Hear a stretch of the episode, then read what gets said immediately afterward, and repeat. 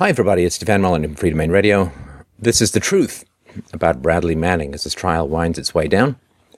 So PFC Bradley Manning is charged with 22 offenses under the Uniform Code of Military Justice. He has given up the option of a jury trial, and he has pled to 10 lesser included offenses and currently faces up to 20 years for what he's already pled guilty to. He also faces life plus 154 years in military prison if convicted of the prosecution's case. And it's been nearly 3 years since he was arrested, and he has had pretty cruel and inhumane treatment and denial of basic civil liberties at the hands of the U.S. government. He's currently facing a court-martial in Maryland. So the government's charge, basically, is that Manning aided and abetted the enemy, which carries a possible life sentence in prison, and it's based on the argument that the information, the 700,000 documents that he released to WikiLeaks, was of interest to Osama bin Laden and other terrorist organizations. And needless to say, this charge poses a serious threat to the freedom of the press and turns virtually all leaks and whistleblowing into a form of treason. So, for instance, bin Laden also claimed that he read and recommended Bob Woodward's journalism. Does that mean he should also be locked in solitary confinement for 3 years and stripped of his clothing? Anything which then aids and abets the enemy, or which the enemy claims does, could be a treasonable and prosecutable offense. So, Bradley Manning sent more than 700,000 government documents to the anti-secrecy website WikiLeaks.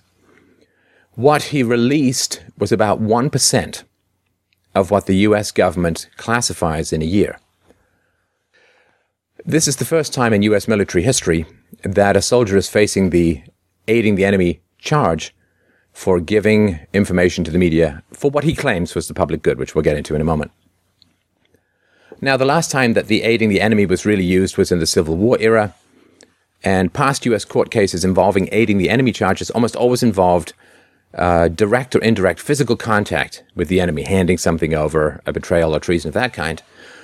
So one case involving someone giving information to a third party and then that party making the information available to the enemy was in 1863. A Union officer gave a newspaper rosters of Union soldiers and was later sentenced to 3 months of hard labor for that. Now, the charge is that names were revealed, particularly names of informants who had talked with U.S. ambassadors, particularly in the Middle East. But former Secretary of Defense Robert Gates said that Manning's leaks had not revealed any sensitive intelligence sources or methods, which is really one of the fundamental requirements for this. And this trial is, in fact, the largest criminal investigation ever into a publisher and its source. So Bradley Manning, of course, has been charged with aiding the enemy for leaking information to the media. Now, the enemy is called Al-Qaeda and also Al-Qaeda of the Arabian Peninsula. There was a third enemy which remained classified, but that was withdrawn by the prosecution just before they closed their case. Julian Assange, of course, the head of WikiLeaks at the time, did attempt to work with the U.S. government to redact sections of the documents, but the government rejected his offer. A version of Manning's documents was published with the names of people who'd had confidential discussions with U.S. diplomats, like publishing... This is sort of like publishing the informant list of the local police department. And WikiLeaks did not really release anything that was not also released by their media partners. Now, there was a lot of stuff that was in the documents that Manning released, not least of which was that the president of Yemen was lying to his own Congress about American drone strikes in his country. It had some degree of fueling the Arab Spring, and so on. So earlier this year, Manning pled guilty to 10 offenses that will get him probably about 20 years in custody. Military prosecutors insist on pursuing charges of aiding the enemy in violation of the Espionage Act, which carries life in prison. There's not really much appeal possible, of course. If he was tried in a regular court, he could appeal all the way up to the Supreme Court. Eugene Fidel, an expert in military justice at Yale Law School, says that even Khalid Sheikh Mohammed, the suspected architect of the 9/11 attacks, has greater rights of appeal than Bradley Manning. Quote, if he's convicted by a military commission in Guantanamo, KSM will get a straight shot at the U.S. Supreme Court, he said. By contrast, if CAAF, that's the appeal board for the Army, denies Manning a review, as it does in most cases, he will be out in the cold. Is it cruel? Well, how he's been held. He was 22 years old when he committed the acts for which he stands criminally accused. For the first 11 months of his confinement, Manning was held in solitary confinement and subjected to forced nudity during inspection. Juan Mendez, UN Special Rapporteur on Torture, characterized the treatment of Manning as cruel, inhuman, and degrading. He said, I conclude that the 11 months under conditions of solitary confinement, regardless of the name given to his regime by the prison authorities, constitutes, at a minimum, cruel, inhuman, and degrading treatment in violation of Article 16 of the Convention Against Torture. If the effects in regards to pain and suffering inflicted on Manning were more severe, they could constitute torture. Mendez could not conclusively say that Manning's treatment amounted to torture because he was denied permission to visit Manning under acceptable circumstances. Mendez also concluded that, quote, imposing seriously punitive conditions of detention on someone who has not been found guilty of any crime is a violation of his right to physical and psychological integrity as well as of his presumption of innocence. So what was included in what Manning gave to WikiLeaks and through to the public? Well, the documents exposed the unjust detainment of innocent people at Guantanamo Bay. It revealed the true human cost of the wars in Iraq and Afghanistan. It helped fuel pro-democratic movements in the Arab world, and there is little to no evidence that anyone was harmed as a result of the leaked information. So, Robert Gates said no one. There, of course, some people's names were published, but there's no evidence, to my knowledge, or at least from what I've researched, please feel free to correct me on this, is everything that I say, that anyone was harmed as a result of the leaked information. Quite the contrary, you could make a very strong case that thousands of lives were saved. After WikiLeaks published evidence of the commission of war crimes against the Iraqi people, the Iraq government refused to grant criminal and civil immunity to U.S. troops if their stay in Iraq was prolonged. This is very important. All right. We also, I don't know if you saw these attack helicopters and so on gunning down largely innocent people and journalists, but prior to all of this information coming out, criminal and civil immunity was granted to U.S. troops. They basically could do whatever they wanted, so to speak. But after this came out, popular Iraqi sentiment refused to extend this, and the government said, no, you can't have criminal and civil immunity. And this was one of the main reasons that Obama withdrew them from Iraq. This saved, of course, many American and Iraqi lives. So he's charged with crimes for sending hundreds of thousands of classified files, documents, and videos, including the collateral murder video, the Iraq war logs, and Afghan war logs, and State Department cables, all the way to WikiLeaks. Now, a lot of the information that he transmitted contained evidence of war crimes. So people who say, well, Manning signed a document to be confidential, and he was being well paid, and so on, it's a little more complicated than that, as it usually is. So the collateral murder video depicts a U.S. Apache attack helicopter killing 12 civilians and wounding 2 children on the ground in Baghdad in 2007. The helicopter then fired and killed the people trying to rescue the wounded. Finally, a U.S. tank drove over one of the bodies, cutting the man in half. These acts separately constitute 3 separate war crimes. Now, Manning has a legal duty to report war crimes. He complied with his legal duty to obey lawful orders, but also his legal duty to disobey unlawful orders. So Section 499 of the Army Field Manual states, quote, every violation of the law of war is a war crime. The law of war is contained in the Geneva Conventions. Article 85 of the First Protocol to the Geneva Conventions describes making the civilian population or individual civilians the object of attack is a grave breach. The firing on and killing of civilians shown in the collateral murder video violated this provision of the Geneva Conventions. Common Article 3 of the Geneva Conventions requires that the wounded be collected and cared for. Article 17 of the First Protocol states that the civilian population, quote, shall be permitted even on their own initiative to collect and care for the wounded. That article also says, quote, no one shall be harmed for such humanitarian acts. The firing on rescuers portrayed in the collateral murder video violates these provisions of the Geneva Convention. Section 27-10 of the Army Field Manual states that maltreatment of dead bodies is a war crime. When the Army Jeep drove over the dead body, it violated this provision as well. Enshrined in the U.S. Army Subject Schedule number 27-1 is, quote, the obligation to report all violations of the law of war. At his guilty plea hearing, Manning explained that he had gone to his chain of command and asked them to investigate the collateral murder video and other war porn, or as I call it, pornography, but his superiors refused to investigate these war crimes. Quote, I was disturbed by the response to injured children, Manning stated. He was also bothered by the soldiers depicted in the video who seemed not to value human life by referring to their targets as dead bastards. The Uniform Code of Military Justice sets forth the duty of a service member to obey lawful orders, but that duty includes the concomitant duty to disobey unlawful orders.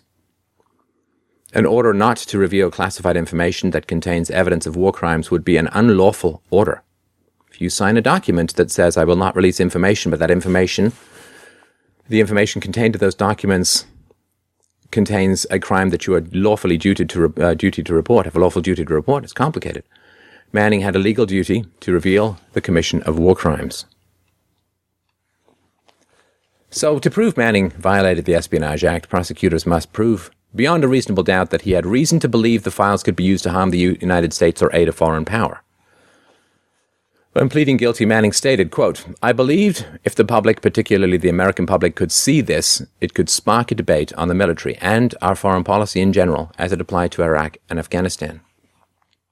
He added, it might cause society to reconsider the need to engage in counterterrorism while ignoring the situation of the people we engaged with every day. So, if harm to the United States is a standard for treason and life in prison, George W. Bush, did he harm American interests, American lives, the American economy, when he lied about WMDs in Iraq, triggering one of the most brutal invasions? And yes, I stand by that, by people who say, oh, there are much more brutal invasions throughout history. Not many invasions throughout history have resulted in depleted uranium shell dust known as White Death in Iraq, which has a half-life longer than the remainder of the planet, causing significant rises in leukemia, pretty much from now until the end of time. Yes, it was a particularly brutal invasion. Also, sewage, water treatment plants, and so on were targeted, or at least blown up, which resulted in massive outbreaks of cholera and so on. About 1 million dead. And, of course, thousands and thousands of Americans killed in combat. Thousands and thousands of American soldiers have committed suicide. 40,000 of them, 40,000, hard even to count, have been injured or killed in training accidents. So, harm to the United States, perhaps lying about a war causing an invasion that causes the deaths of tens of thousands of Americans and over 1 million Iraqis, which of course triggers massive amounts of retaliatory impulses in the Muslim world. How about the ordering of torture, which seems to have occurred at the highest levels of the U.S., which U.S. government, which then showed up in the various camps in Afghanistan and Iraq? Well, how does that work? Does that harm U.S. interests? Of course it does. Now, back in 2011, President Obama, commenting on Manning, said, we are a nation of laws. We don't let individuals make decisions about how the law operates. He, Bradley Manning, broke the law. Now, this is prior to his plea bargain. Well, the Constitution Obama swore to uphold clearly states that, quote, no person shall be deprived of life, liberty, or property without due process of law. So Obama, of course, ordered the extrajudicial drone murder of an American teenager. Is that an individual decision about how the law should operate? The Justice Department recently told the federal court this week that both NSA spying and the legality of drone assassinations cannot be challenged. A former FISA judge recently admitted that the FISA court is secret, lawless, and flawed. The executive branch even hides evidence from judges who are deciding cases and submits secret evidence beneficial to the state. So, if Bradley Manning should go to jail for not following the law, should Obama go to jail for not following the Constitution and ordering an extrajudicial murder? To ask the question is to answer it. And now, of course, Obama himself also violated Manning's presumption of innocence, saying 2 years ago that Manning broke the law. Although the Constitution requires the president to enforce the laws, Obama refuses to allow the officials and lawyers from the Bush administration who sanctioned and carried out a regime of torture, which constitutes a war crime under Geneva, to be held legally accountable. So remember, of course, people who break the law should be held legally accountable. But, of course, only if they're privates, not if they're presidents. If Bradley Manning had committed war crimes instead of exposing them, he would likely be a free man instead of facing life in prison. He was never going to face life in prison for not reporting war crimes, but when he reported war crimes to the public because his superiors weren't doing anything about it, as he was contractually and legally and morally really obliged to do, well, and now he's facing life in prison. But this is the madness of the society that we live in. Right? Small crimes get you a cell. Great crimes get you a crown. Let's look at torture. So regarding Guantanamo, Obama said, quote, "In some cases, I believe we compromised our basic values by using torture to interrogate our enemies and detaining individuals in a way that ran counter to the rule of law." Adding, we unequivocally banned torture, he said. But Obama failed to point out that the United Nations Human Rights Commission determined in 2006 that the violent force-feeding of detainees at Guantanamo amounted to torture, and that he, Obama, has continued his policy. More than half the remaining detainees are refusing food to protest their treatment and indefinite detention, many having been held for more than a decade with no criminal charges whatsoever. Of the 4,700 people who've been killed by drone strikes, only 2% were high-level terrorist suspects. And that's suspects, not even proven, just suspects. And what about the bin Laden? I mean, most of the people there were unarmed. Could he have been captured? Of course he could have been captured. Ben Emerson, UN Special Rapporteur on Counterterrorism and Human Rights, said that the drone strikes in Pakistan violate international law. Quote, "As a matter of international law, the U.S. drone campaign in Pakistan is being conducted without the consent of the elected representatives of the people or the legitimate government of the state," he said. Obama said, "We are, quote, narrowly targeting our action against those who want to kill us."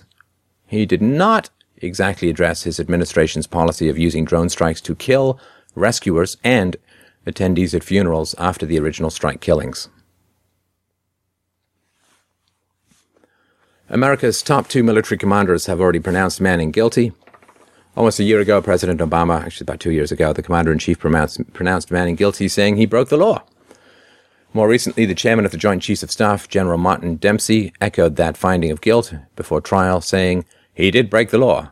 Dempsey's comment was published in Stars and Stripes, the official newspaper of the Department of Defense. This openly violates Article 37 of the Uniform Code of Military Justice, which forbids unlawfully influencing action of court. And this is a very heavily litigated area because the command structure of the military makes higher-ranking officers very powerful over their subordinates. In 2004, the United States Court of Appeals for the Armed Services issued a unanimous decision that affirmed the power of the military judge to dismiss charges and specifications with prejudice in the face of unlawful command influence. So if somebody above you in the chain of command attempts to influence a court or the prosecution, then that all the charges can be dismissed. And I don't believe there's a huge amount of people with more power of the U.S. military than the chairman of the Joint Chiefs of Staff and the President of the United States. But again, rules are for the sheep, not for the shepherds. So whatever you think of his obligation to follow the rules, we have to at least accept and admit that the rules were contradictory, that he has a duty to report war crimes. Now, he did ask for investigations. Those investigations were refused. Does his moral obligation end there? Well, I don't think so. I think his moral obligation is to report and reveal war crimes because he has an obligation to disobey unlawful orders.